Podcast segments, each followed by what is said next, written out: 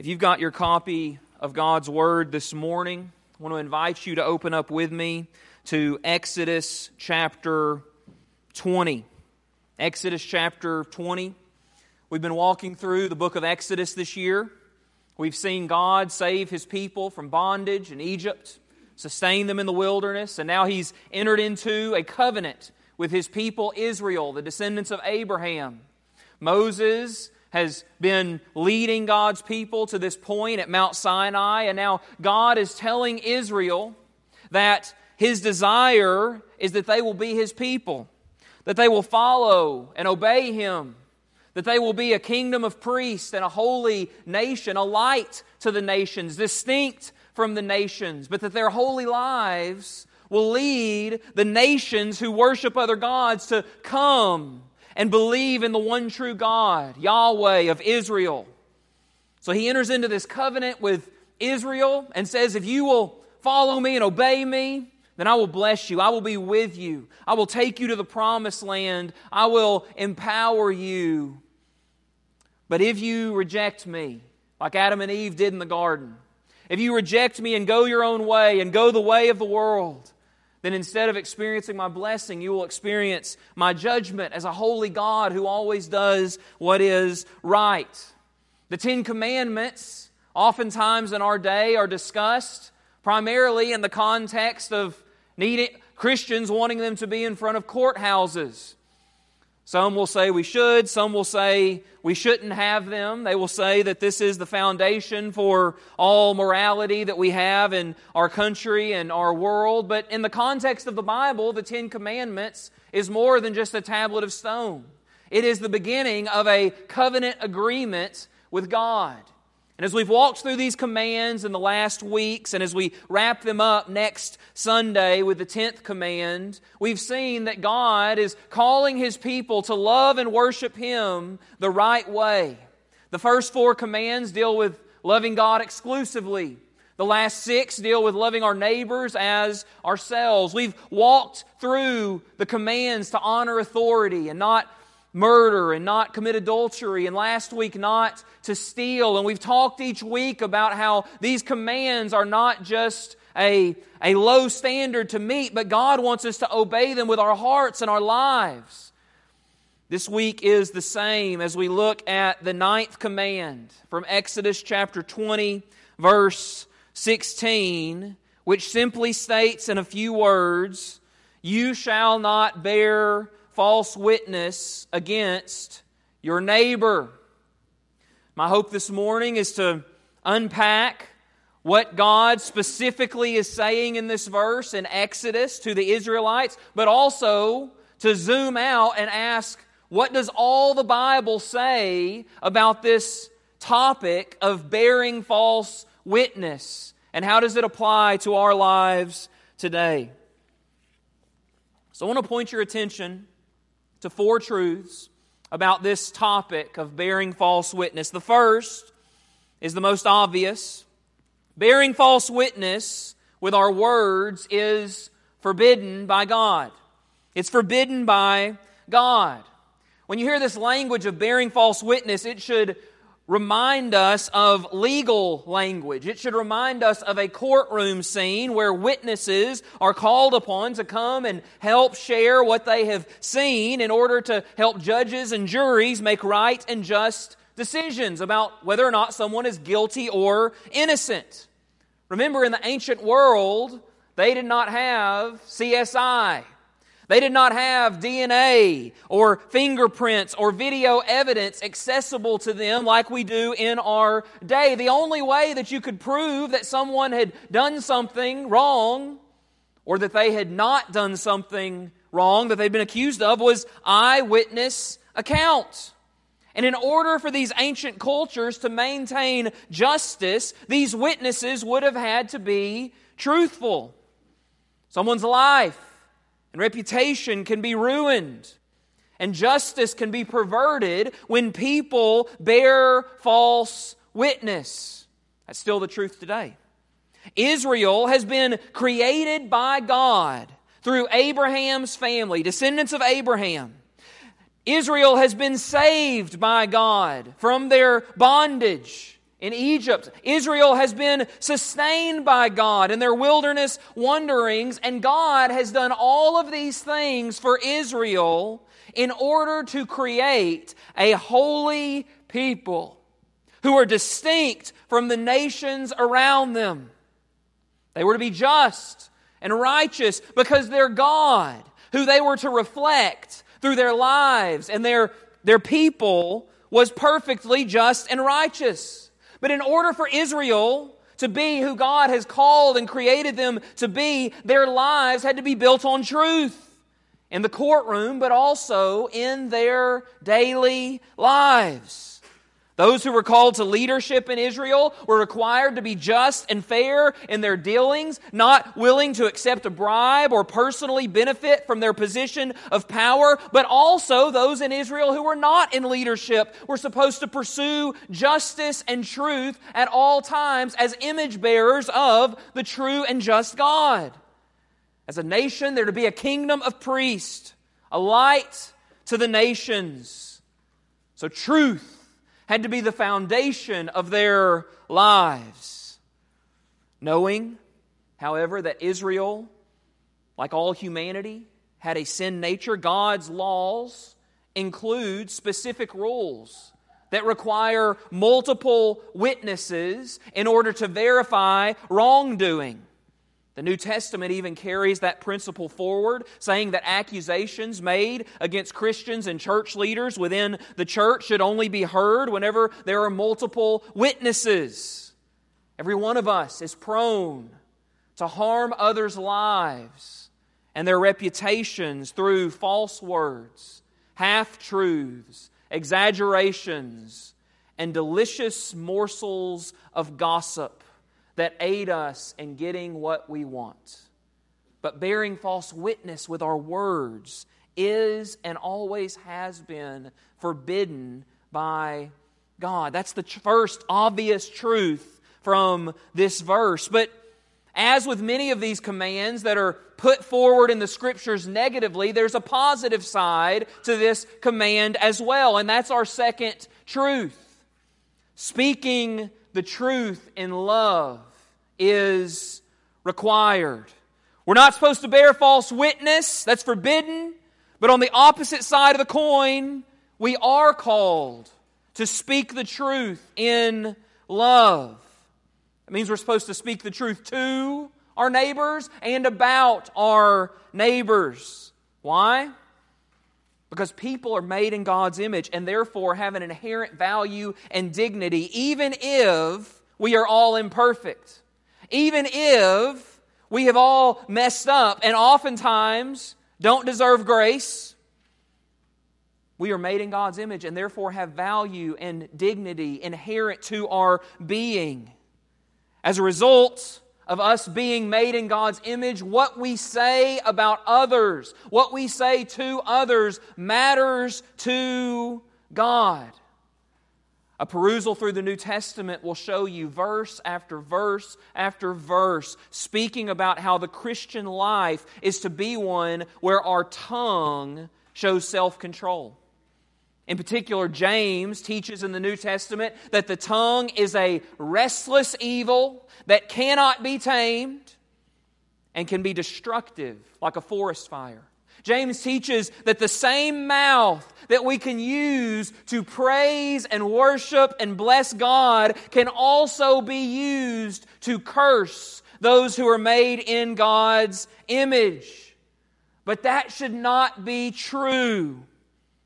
That should not be so for God's new covenant people who, unlike the people of Israel, have the transforming power of the Holy Spirit indwelling us. Unlike the people of Israel, have been, been given new hearts and new desires and new affections for the Lord. The law for the church is no longer written on tablets of stone, but it's written on the hearts of those who have repented and believed in the finished work of Christ. And part of that transformed life that all Christians are called to is speaking the truth in love.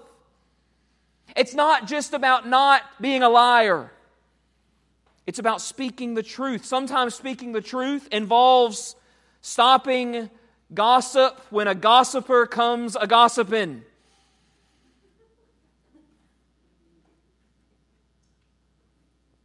Sometimes the most godly thing you can do is when someone's about to share something that they're not supposed to share, encourage them to stop. Sometimes that involves defending someone's reputation whose reputation is being run through the, bu- the mud unjustly. Sometimes that means confronting someone in love and calling them to repentance when they're a professing believer and they're choosing their sin over Jesus. Sometimes speaking the truth in love means encouraging someone who is living their life with a load of false guilt and they need someone to come alongside them and remind them of the promises of the gospel and the freedom that they have in Christ. Sometimes speaking the truth means saying unpopular things to people who are blinded by their sin. We all agree that telling lies about others is wrong. But to speak the truth in love oftentimes requires a risk that many of us are unwilling and uncomfortable to take. The world that we live in tells us to define love as being only positive and encouraging and affirming towards whatever someone is doing or feeling. And when that is how you define love, it seems to be diametrically opposed to confrontation.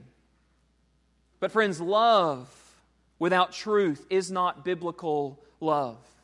Love without truth is sappy, sentimental, cowardly, and it is not truly love. In fact, the Bible says that our world has fallen for the lies of the enemy, the devil, and wants to follow their own rules and call their own shots and build their own kingdom. And when we, as those made in God's image, are unwilling to speak truth to a lost world in need of a Savior, when we're unwilling to speak truth to the straying believer who is choosing sin over Jesus, when we're unwilling to speak truth to our neighbor who is ruining their lives or our child who is foolishly running after the world, we are not imaging the God of all truth. But when we choose to stay silent, we are instead imaging his enemy, the father of all lies lives who loves when we use an unbiblical definition of truth to justify our telling lies or our staying silent when truth needs to be spoken. As witnesses of Jesus, we must speak the truth in love. In love. We must not use the truth as a club to harm others. We must not use speaking the truth to feed our egos and our pride or to merely win arguments regardless of the carnage and destruction that it brings. Our truth speaking must be tethered to our love for God and our love of others. Our truth speaking must flow from a desire for God to be glorified and others to be built up and edified and live in the way that God has called them to live. To obey our commission from King Jesus to make disciples of all nations, to save souls and mature saints, to obey that commission from Jesus, to live lives of evangelism and discipleship, we must speak the truth in love. Paul actually says in Ephesians 4 that the mature Christian life involves speaking the truth in love. That's where that phrase comes from. And then he defines what that means in Ephesians 4 29 by saying this Let no corrupting talk come out of your mouths, but only such as is good for building up, as fits the occasion, that it may give grace to those who hear. Our words, our truth telling should build up others. It should be appropriate. And it should provide grace. Friends, the truth of the gospel, the truth of God's word will often hurt us momentarily with conviction, but that same truth will bind up those wounds with the hope of Jesus Christ. Truth and love are not enemies, but they are friends, and they must flow from our tongues together if we will live lives that are pleasing to God. We're called to speak the truth in love to fellow image bearers, to those whom God has called us to love and minister to. But I would be remiss as a pastor if I didn't also add that we must speak the truth and not tell lies about God as well. This ties back to the second and third commandments. Don't make graven images. Don't take God's name in vain. Why? Because God cares that He not be misrepresented. God cares that His character and His attributes not be maligned. The primary reason that God created the world was so that His perfect and glorious character could be put on display and celebrated by His creation. If that is God's ultimate aim in creating us, if that is God's ultimate aim in our existence, then believing and speaking lies about God is a massively big deal to God. Our conception of God the Father, the Son, the Holy Spirit must come from God's revelation of Himself in His inspired Word. It must not come from our background and traditions, our experiences and feelings. God has spoken about Himself. He has described Himself so that we can know Him and aren't left feeling in the dark to know who this God is. That's why reading our Bibles matters. That's why studying theology matters. Because when we don't, we're prone to believe lies about the God for whom we exist. That discredits God. That angers God. Those called to teach the Bible in the New Testament are actually told that they need to approach that calling with fear and trembling and reverence. Why? Because they have the potential to misrepresent God, which is a grievous sin, and they will be held accountable for what they teach and what they preach. Friends, what we listen to about God, what we sing about God, what we say about God, what we believe about God matters significantly to God. And Satan loves nothing more than packaging half truths about God into digestible nuggets to be consumed by the masses who lack the discernment to spot a counterfeit because they're not familiar with the original. Satan still is asking the question Did God really say this? Is God really who the Bible says He is? Speaking the truth and staying away from being and bearing a false witness are required by God. But I think we all know the old mantra is true that actions speak louder than words. Actions speak louder than words. We all have heard people say things and make promises, and we know whether they mean it or not by what they do, not by what they say. And that leads us to our third truth within this topic of bearing false witness, a truth that I don't believe we often think about. That's this bearing false witness with our lives is forbidden. Not just with our words, but with our lives. It's possible to say the right things and believe the right things and still have lives that are telling a lie about God and the power of the gospel. The obvious, obvious example of this is hypocrisy pretending to be about God at church while living the opposite everywhere else, saying you love God more than anything, but not taking any steps to know Him anymore, saying you feel bad about your sin, but not being willing to actually repent or do something about it. It does not matter what you say, it matters what you do. It's possible and prevalent for professing believers to lie about God and to lie about the gospel with their actions. We all know that. But take that idea about lying about God and the gospel with our lives a step further and consider this question.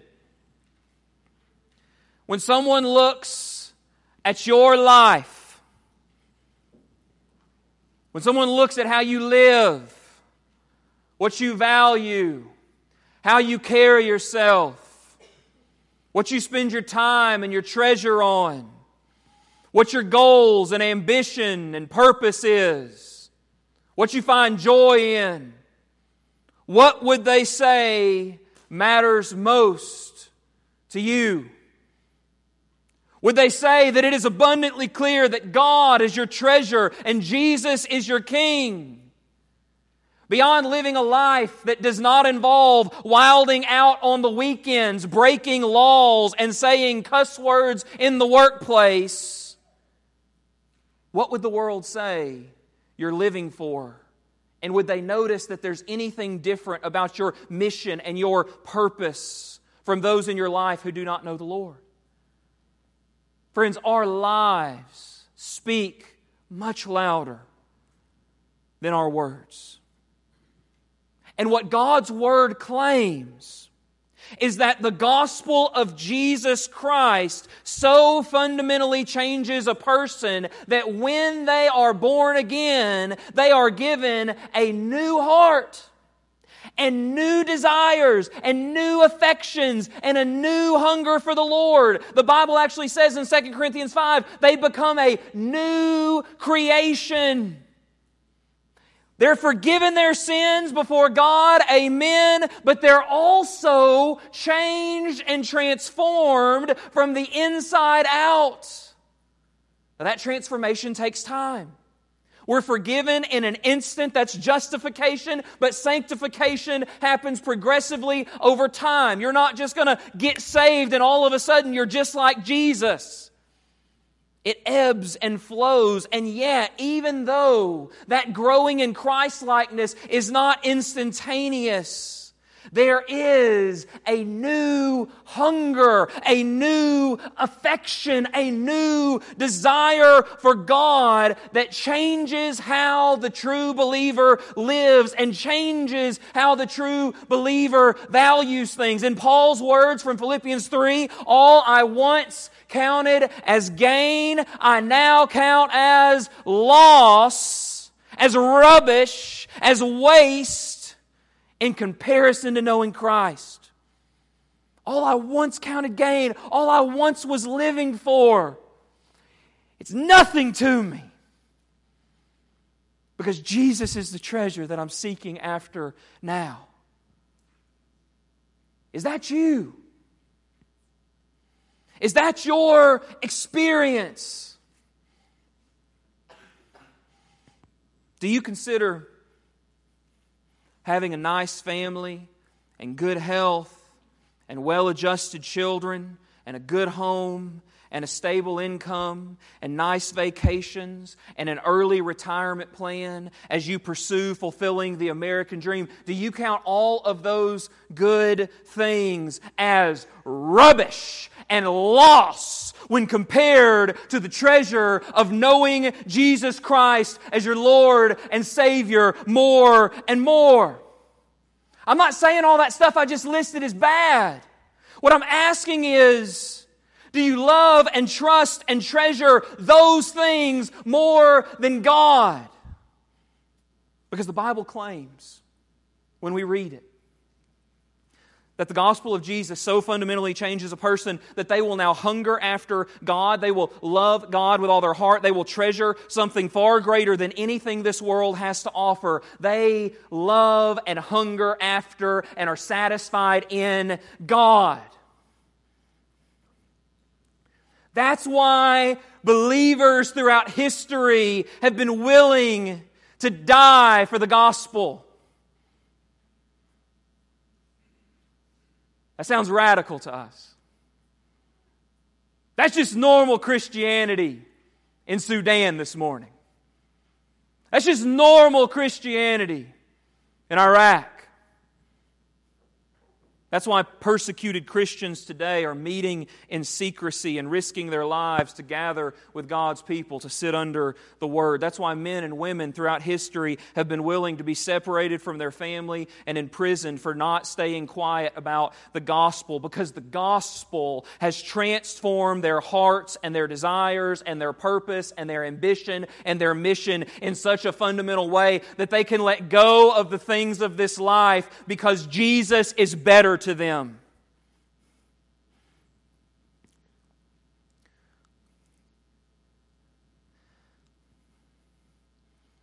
There's a difference between the type of Christianity that risks its life and is mistreated and taken advantage of and joyfully accepts persecution for the gospel to be spread. There's a difference between that kind of Christianity and the type of Christianity where you're constantly having to be begged to read your Bible in the comfort of your own home, where you're constantly have, being asked to value the local church over your more important weekend plans, and you're constantly having to be begged to talk to your friend about Jesus with no actual risk involved. There is a great chasm of difference between those versions versions of Christianity. And the reason that when we read our Bibles, it doesn't make sense to us. The reason that we read in the Psalms and we hear David say in Psalm 42, as the deer pants for streams of water, my soul pants for you, O God.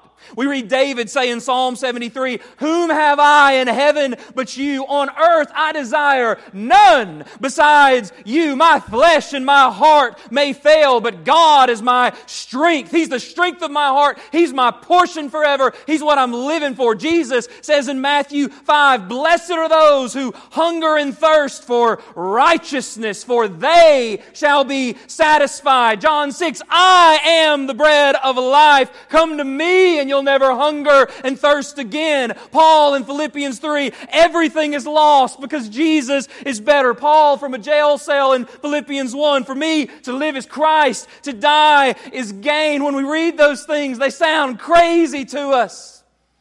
But every one of those passages and a million others imply to us that the gospel of Jesus transforms our hearts so we desire God supremely and we are satisfied in and find our ultimate joy in Him, not His stuff. That over the top language about hungering for God, desiring God, counting everything as lost, being willing to die for the gospel too often sounds like a foreign language to us today. Why? Because all too often we don't really love God. We just want Him to help us have a nice life, a good marriage, good health, well adjusted kids, and comfort and security all our days with a little cherry on top of heaven in eternity. Because all too often we don't treasure God, we treasure what God can give us. And then we get mad at God when He doesn't give us the things that He never promised to give us.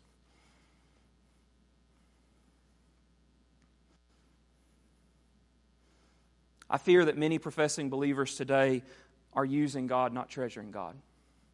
And their lives show it. It shows not always through their words, but through their actions and their lives that tell a lie about God and about the truth and the power of the gospel.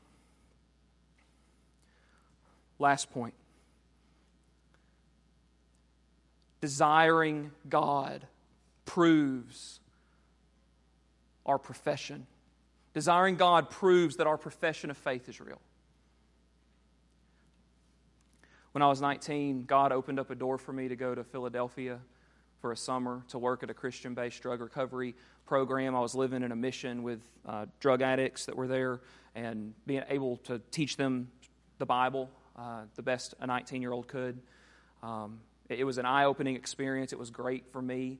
Um, but of all the things that I benefited from that experience, all the people that I met, all the things that I learned, the experience I had, the thing that has left the most lasting impact on me was nothing that I did there, but it was a book that I read during my free time. There's a book called uh, Desiring God by a former pastor uh, whose name is John Piper. And within the first few pages of that book, I was struck because what he argued in this book is that God, his ultimate aim is for him to be glorified. And that the greatest good is for him to be glorified. The purpose of our life is for him to be glorified. But then he made this argument, and it stopped me in my tracks and made me rethink and reevaluate my entire life. He said, God is most glorified in us when we are most satisfied in Him. God will be the most glorified in our lives when we are the most satisfied in Him. I grew up in church. I knew answers to the Bible. I could tell you, you know, a, a lot of stuff. I was, I was a, a good church kid. I knew the traditions, I knew the songs, I knew when to stand and sit. Um, I, I did all that. But even when I came to true faith in Jesus as a 17 year old, Christianity was always about do this, don't do this. Avoid these things, do these things. It was always about limiting your freedom, it was always about moralism. And as a 19 year old, as I was reading that book and reflecting on those things, God caused me to see that God doesn't just want us to love and follow Him out of duty, He wants us to love and follow Him because we delight in Him and desire Him and hunger for more of Him. There's a radical difference between obeying and following God because you have to and because you want to. And God will be glorified more or less by where we land on that. How does that fit into all of this? Many of you might come to church week in and week out and think, I kind of wish Nick would just be a little bit more encouraging and uplifting, just give us, you know, something been coming for three years. And every sermon just kind of angsty. Why? Because in the Bible Belt of America, there are masses of people who have had a religious experience with God in the past but have never experienced being born again. That's why.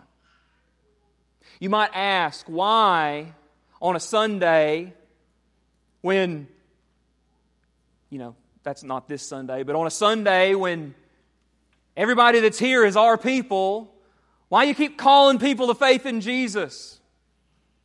That's why. Because the gospel doesn't just say, admit, believe in Jesus, and what he's done, confess him as Lord. It doesn't just say that.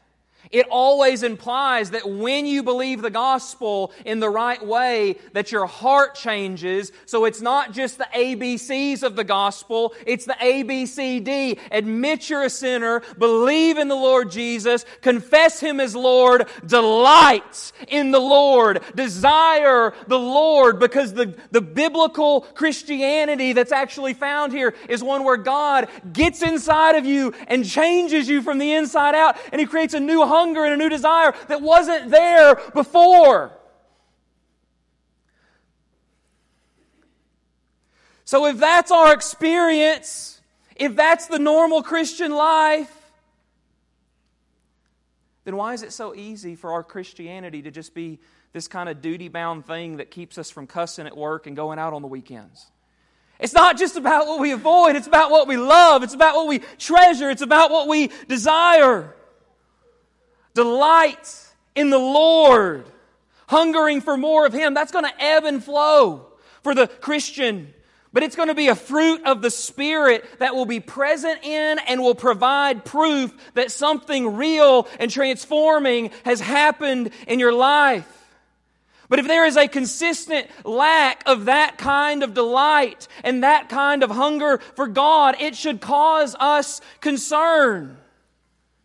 Not because the Christian life is always happy and clappy and lived on the mountaintop, but because when we're truly saved, the Bible says God gives us a new heart, new desires, new affections, a new hunger. The Holy Spirit lives inside of us. And if that happens, then we're going to be different. We're going to love God, not the world. We're going to hunger for God, not the things the world offers. We're going to feel conviction over our sin instead of comfortably living in it. We're fundamentally going to be changed and have a different purpose and ambition and pur- mission for our lives lives. Friends, do you delight in and desire God? Have you ever? What is your life that others can see? And what does your desires that only you know reveal about God and the power of the gospel? How you answer those questions has eternal implications. You know what happens when you go to a pastor conference? A handful of things happen. One is is you get to answer questions like, "So how big's your church? How long you been there?" Which is just jockeying for pastors to feed their pride. But what also happens is you have speakers who get up and they say, You need to reach the lost community around you, but you also need to reach the lost community among you. Beware of false professions. I can't go to a pastor conference without hearing that. Why? Because there's a category in the Bible for people who say, I did this for you, I did this for you, I did this for you, and then are told, I never knew you. Friends, do you desire and delight in God? Is that your story?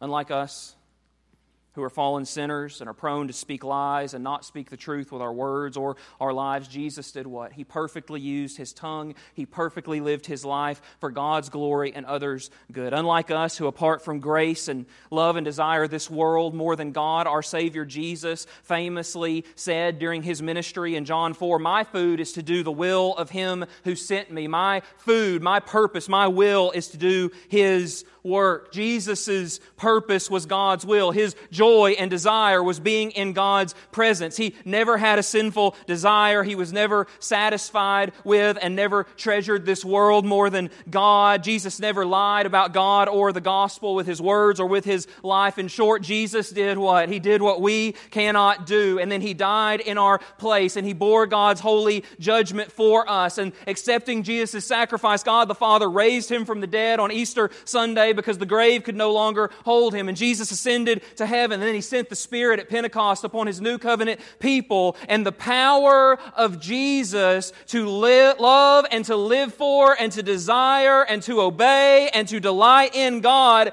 dwells in those who come to an end of themselves, repent and believe in Jesus' finished work for their salvation and commit their lives to Jesus being Lord. Jesus died for our lives. He died for our cowardice in not speaking the truth when we should. He died for our bad theology and beliefs about God. He died for our sin, evil, sinful desires. He died even for our sinful apathy for the things that we should desire. His blood was shed. His blood was enough to atone for and forgive all of those sins through our words, actions, thoughts, and desires. But His blood doesn't just forgive us, it's not just powerful enough to atone for our sin, it is also powerful enough to transform us into a holy, distinct people who are called to be a kingdom of priests and a holy people in a fallen world who say yes to Jesus and no to the world, not because we're self righteously judging them, not in order to merit ourselves before God, but because God's changed us and He made us want Him. His finished work empowers a new covenant people to have new affections for God.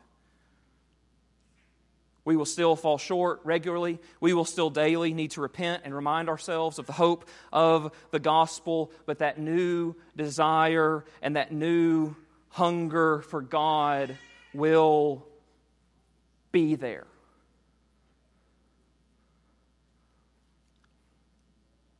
That's the normal Christian life. That's not the radical, crazy Christian life. That's, that's the normal Christian life. And in the Bible Belt, Pastors and churches are competing to see who can get the most butts in pews so they can feel good and feel validated about their life, when in reality, the pastors and the leaders of churches, no matter what denomination, no matter where they're located, cannot do anything to change a hardened heart and to give sight to blind eyes. Friends, our goal is not to be viewed as successful and to compare in numbers with other churches up the road. Our goal is to pray that God will move and work in our presence so that the lost come home, so that the blind can see, so that the dead are raised. And that is a work of God. That is the normal Christian life. Christianity is not just a means to fix your marriage. It's not just a means to make you be happy. It's not just a means to put your kids with some religious education so they don't turn out like other kids. It is fundamentally about God changing you from the inside out.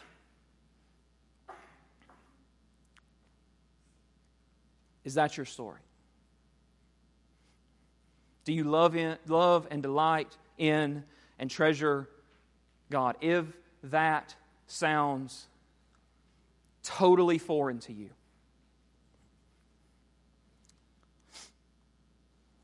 then it's possible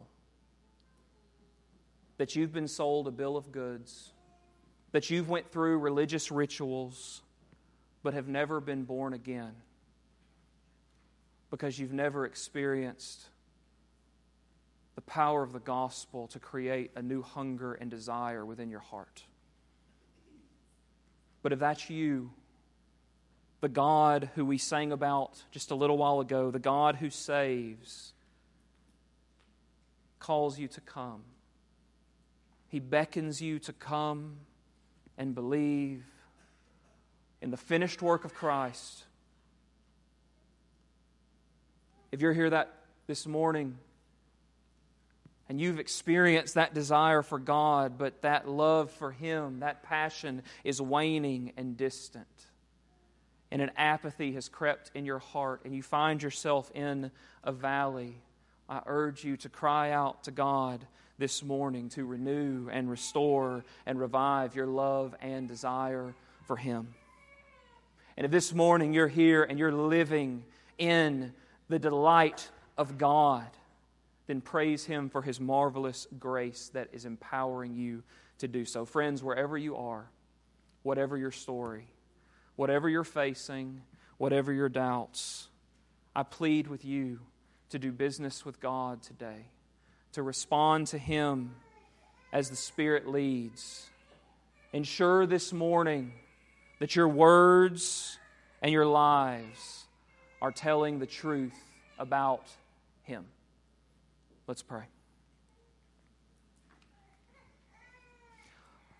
Father God, we thank you for your mercy and your grace. Father God, I thank you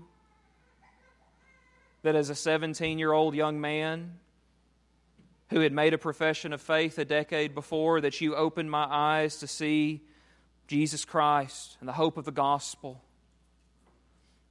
I thank you, God, that you have given us your word so we can know who you are and know what you call us to and know what the normal Christian life will look like. God, my prayer this morning for myself and everyone here is, Lord, that you will help us to respond to you as your Spirit leads. God, if there's someone here who doesn't know you, I pray, Lord, that they will come to you this morning. That they'll respond, not caring what their neighbor thinks, not, not caring about the fear of man, but only thinking about you. God, if there's someone here who is apathetic and has grown cold in their love for you, I pray that where they are, they'll do business for you and that you'll revive them and renew them and remind them of the hope of the gospel. Transform them by your Spirit. God, we pray that you will change us, make us more like Christ. Help us not to trust in our power. Help us not to try to pick ourselves up from our bootstraps. Help us not to try to clean ourselves up before we come.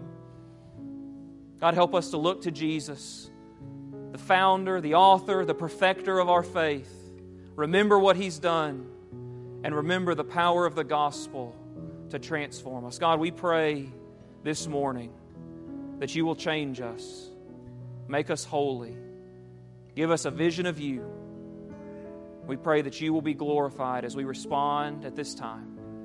In Christ's name I pray. Amen. Feel free to stand with us this morning and sing.